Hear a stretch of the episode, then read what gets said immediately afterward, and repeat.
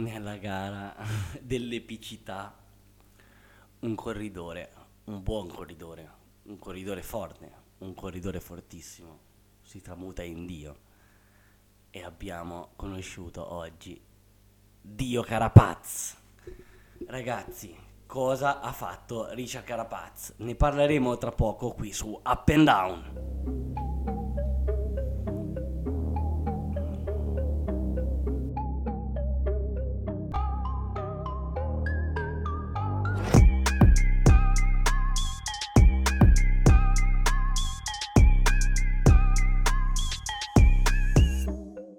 Ben ritrovati qui su Up and Down, io sono Davide Francesconi e parliamo di questa gara delle Olimpiadi. Nella gara che tramuta un uomo in una leggenda, perché campioni olimpici si rimane per sempre. Veramente per sempre, non, è, non si dice mai ex campione olimpico, si dice campione olimpico e Carapaz ha conquistato il secondo oro della storia dell'Ecuador. Ma come? Riprendiamo tutto e parliamo dei protagonisti. Allora, il Belgio allora è partita la classica fuga bidone che per la nomea possiamo dire che c'era Yurai Sagan, il fratello di Sagan, che si è staccato proprio sul Fuji. Io non pensavo durasse tanto questa, questa, questa fuga in realtà, pensavo che li riprendessero prima e allora, prima li hanno lasciati andare con 12 minuti, poi si è messo Van Averbat a fare il ritmo, ma molto presto, capito? Um, e è arrivato a 8 minuti. Poi alla fine si sono staccati, eh, hanno detto um, calmiamoci ragazzi e l'hanno mandati a 20 minuti.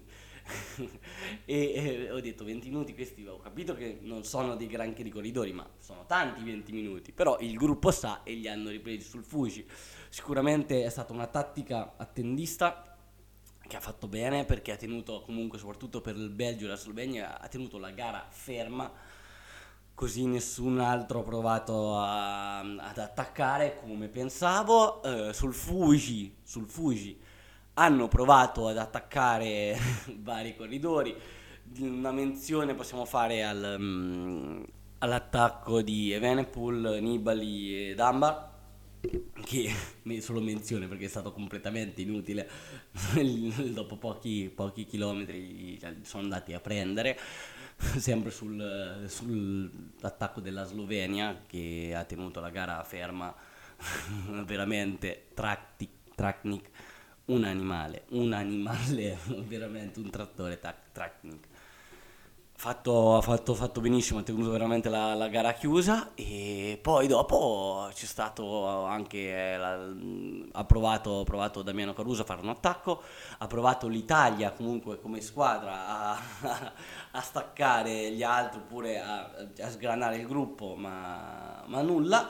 Dopo c'è stato, c'è stato, il Belgio che anche, anche lui sul, sul monte sul Mikuni Pass ha, ha, fatto il ritmo e ha fatto staccare proprio Evenepoel e lì Van Aert è rimasto, è rimasto, da solo e ha dovuto provare a controbattere agli attacchi il primo di, il primo di spessore di Pogacar eh, che ha staccato tutti con, con il suo amico McNulty e, mm, e, dopo li ha raggiunti anche Bettiol ci ha messo comunque mm, un po' Van Aert a, a, riprendere, a riprendere quel gruppetto, avevano preso sui 20-15 secondi, ma Van Aert da solo, con le sue forze, praticamente va tutto da solo, li, li è andati a riprendere e spettacolare Van Aert, ma spettacolare anche Pogacar, veramente. Comunque tutti e due da 10 lode, nonostante non hanno vinto, ma ce l'hanno messa tutta, non si sono risparmiati da favoriti, hanno, favora- hanno fatto lavorare prima le loro squadre, ma poi hanno fatto tutto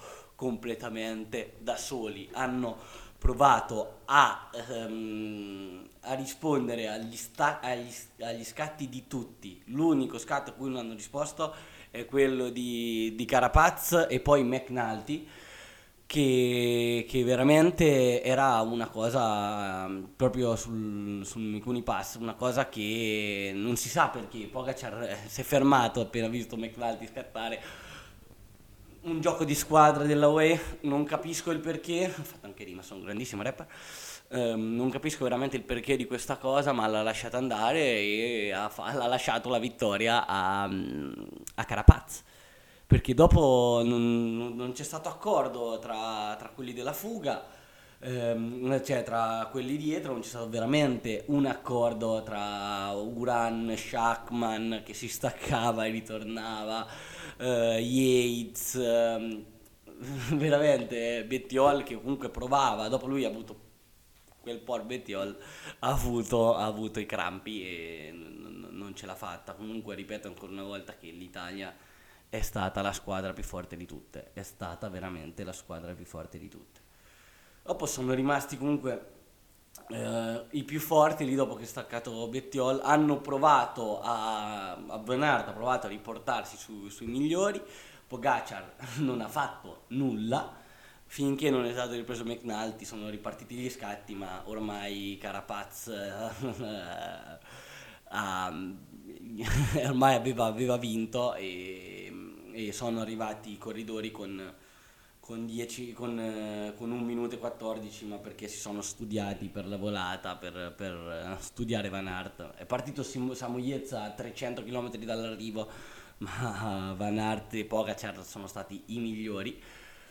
Comunque eh, è stata una gara in cui i protagonisti ci sono stati, qualcuno ha deluso, Valverde ha deluso per esempio, e Venepul mi ha deluso, eh, Roglic non pervenuto, anche, anche Valverde non pervenuto comunque, e Nibali ci ha fatto vedere, Moscon non pervenuto mi ha deluso, però la tattica ovviamente era tutta su, su Bettiol.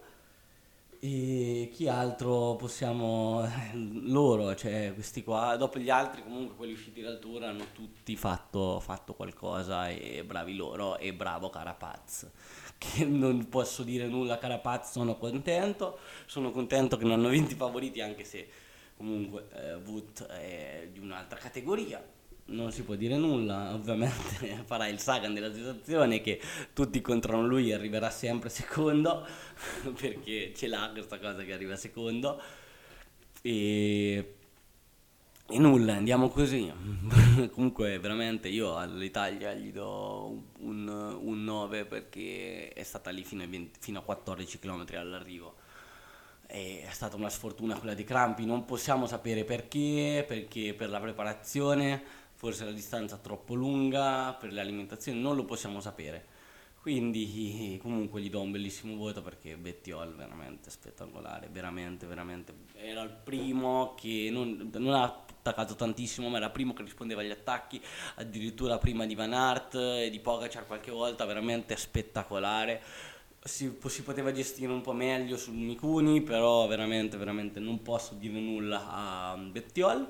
Adesso parliamo anche comunque una menzione al ciclismo, al ciclismo femminile, perché eh, la nostra Elisa Longo Borghini ha ottenuto un altro bronzo dopo quello di Rio e addirittura la, la Van Blauten, comunque la favorita, ha esultato sul traguardo ma non si era accorta che c'era l'austriaca davanti e che aveva vinto, era in fuga, cioè aveva un minuto e 14, è arrivata con un minuto e 14 di vantaggio, e, con un minuto e 15 scusate, e ha vinto sul, mm, sulla, sulla Van Blauten e dopo è arrivata la Longoborghini a 14 secondi. La, la vincitrice è Anna Kiesenhofer ce l'ho fatta ragazzi, è stato difficile. Del 91 una sorpresa dalla fuga veramente, veramente bravissima nessuno se l'aspettava. Noi ragazzi ci sentiamo tra pochissimi giorni per il commento del cronometro e per festeggiare l'oro di Pippo Ganna a cronometro. No, veramente ragazzi, non lo so, però non, non voglio gufarla, non me ne frega niente, però è il favorito. Pippo Ganna è il favorito e spero che ci porti a casa questa benedetta medaglia per il ciclismo. Una medaglia d'oro che ci meritiamo secondo me come voi mi meritate, mi meritate di godere queste Olimpiadi, queste, questo luglio e agosto in santa pace. Un saluto e una buona vita da Davide Francesconi. Arrivederci su Up and Down.